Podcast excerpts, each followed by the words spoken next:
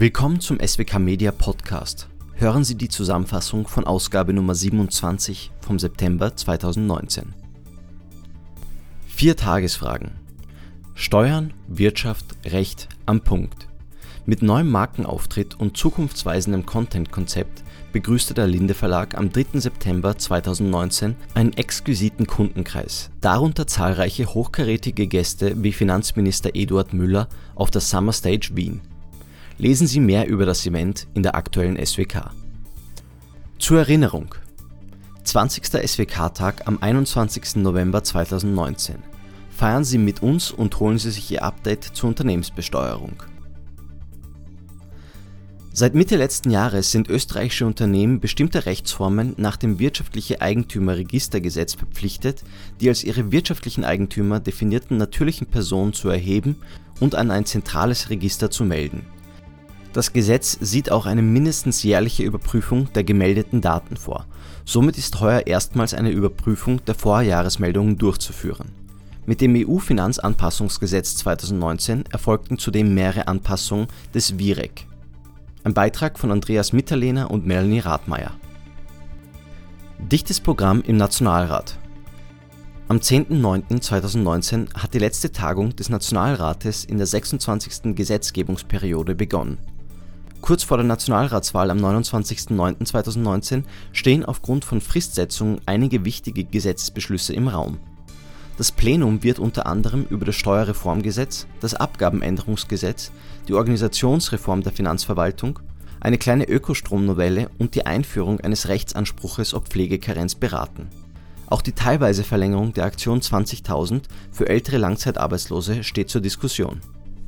Steuern VWGH zur Beteiligungsabspaltung und Fremdfinanzierung der VWGH hat sich kürzlich mit der steuerlichen Behandlung von Fremdkapital bei der Abspaltung eines betriebszugehörigen Kapitalanteils im Rahmen einer Teilbetriebsabspaltung befasst und entschieden, dass das Wahlrecht des § 12 Umgründungssteuergesetz zur Rückbehaltung von Fremdkapital bei Beteiligungen, die als Teil eines Betriebs übertragen werden, nicht anzuwenden ist.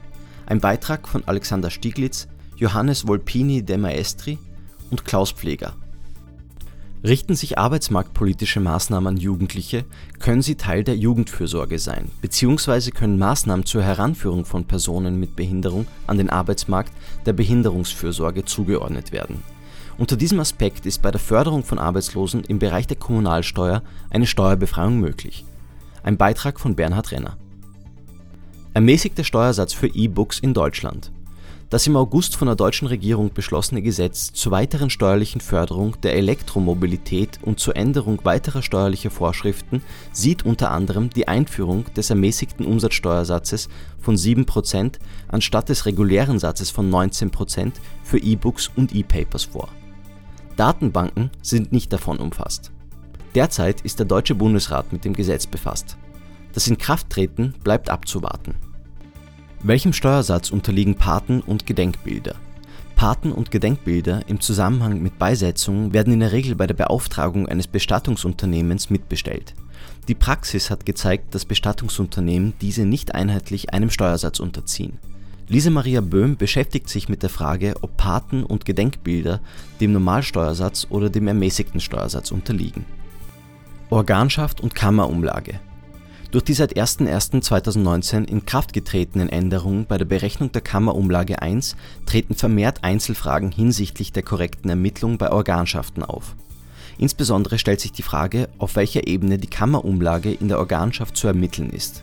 Eine einheitliche Berechnung der Kammerumlage für den gesamten Organkreis erscheint Ingrid Rattinger und Julian Kuderer problematisch da Gesellschaften in Organschaften häufig in verschiedenen Branchen tätig sind und für einzelne Branchen gesonderte Bestimmungen bezüglich der Ermittlung gelten. Wirtschaft. Warum die Aktiensteuer ökonomisch schädlich ist.